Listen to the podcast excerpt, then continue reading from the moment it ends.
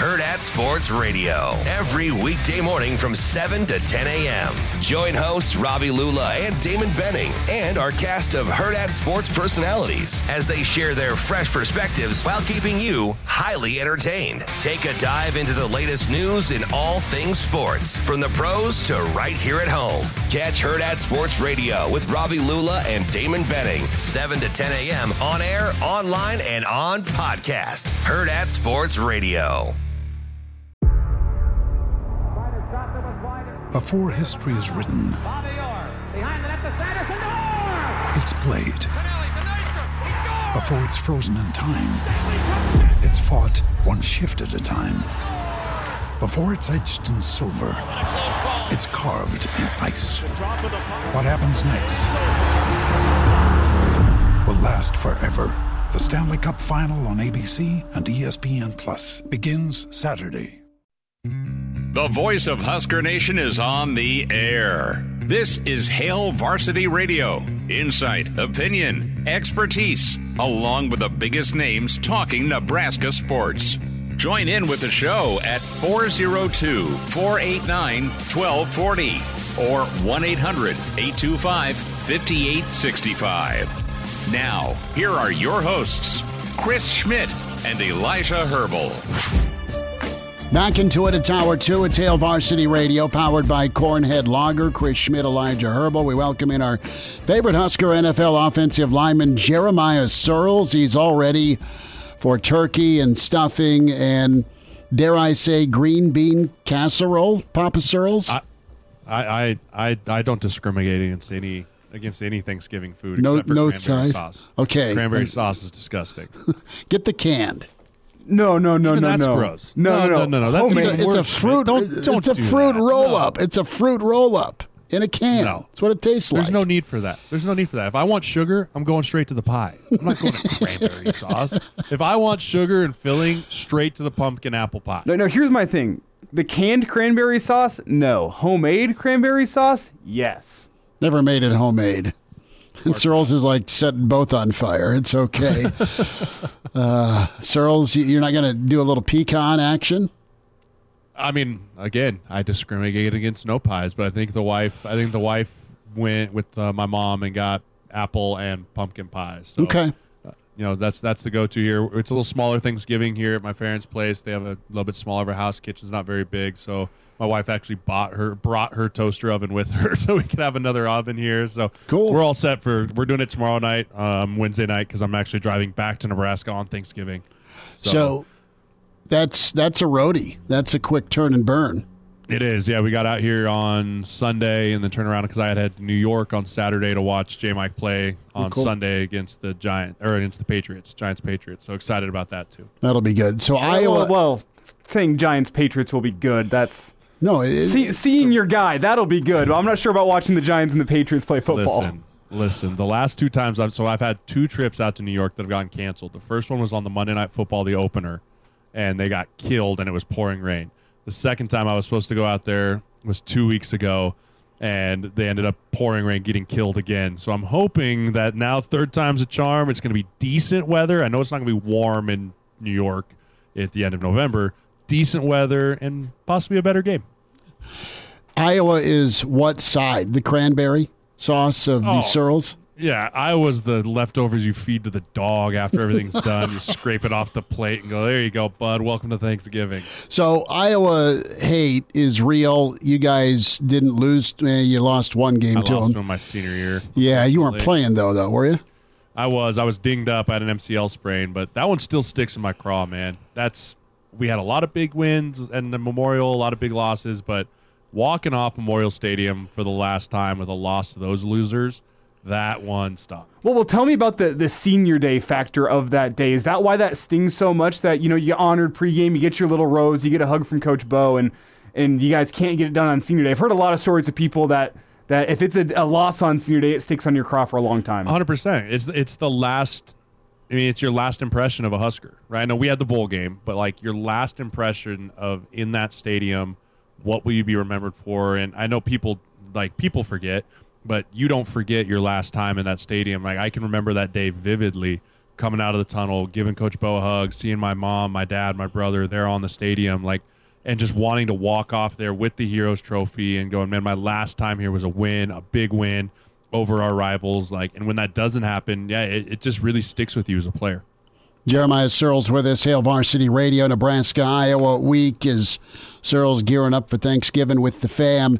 Uh, with that that that game, not to dwell on it too much, but that was the the infamous Bo swinging his hat. How close to, to you were Bo to you to Bo were you swinging the hat around because he was within millimeters of the official.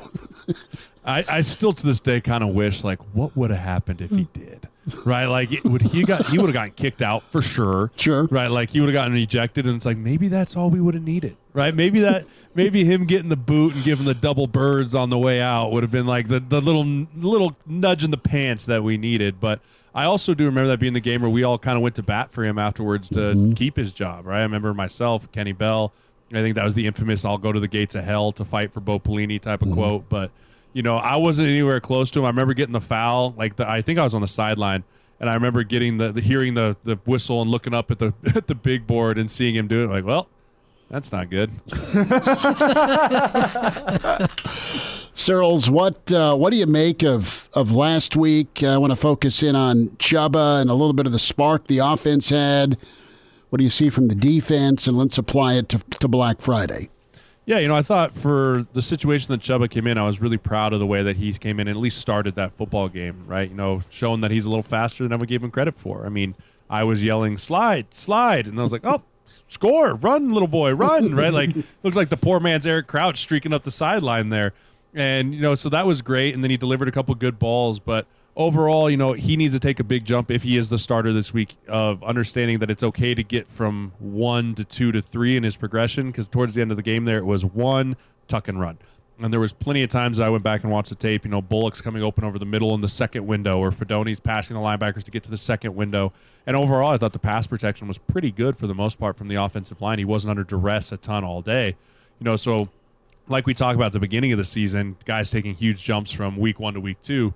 I'd like to see what Purdy can look like going from first start to second start if he is the guy. Uh, you know, on the defensive side of the ball, I was a little little disappointed in our ability to get after the quarterback. I thought this was, know, Tanner Mordecai was a guy we'd be able to get to, frustrate, fluster, and he was able to create and move with his legs, not under pressure, but more just because he could and create because it was covered down the field. You know, so losing guys like Nash was a little dinged up, losing Blaise Gunnerson, Elijah Jeudy, you know, our depth is really being tested at a position that was already kind of limited on depth to start with.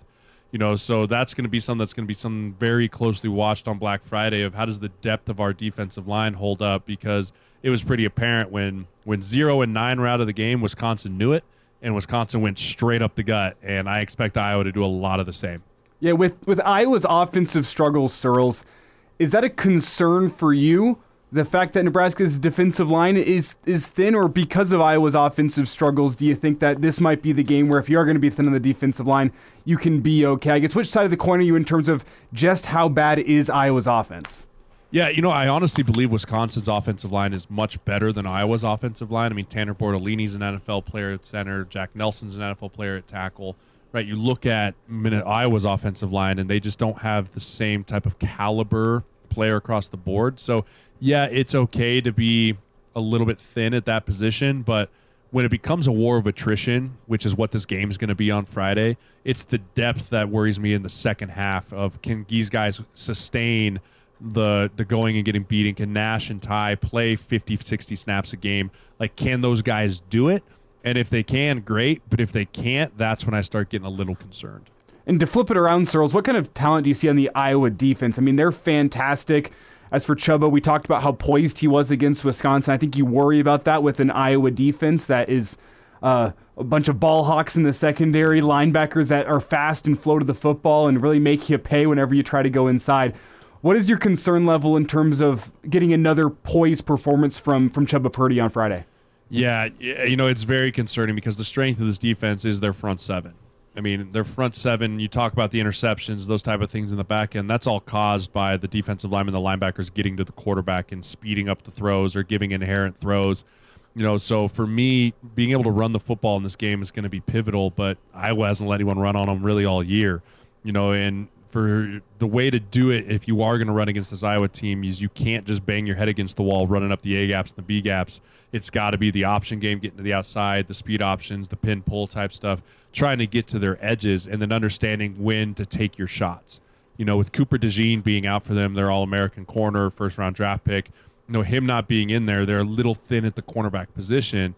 So if you can try and establish even a little bit of a run, I think we'll have limited opportunities, and we have to make sure we take advantage of them of taking shots over their head to Malachi Coleman or Billy Kemp or Doss, those type of things, because there's not going to be many of them because you're not going to be able to sit back there and pass protection against this team for a very long time. But when we have those opportunities, we have to make the most of them.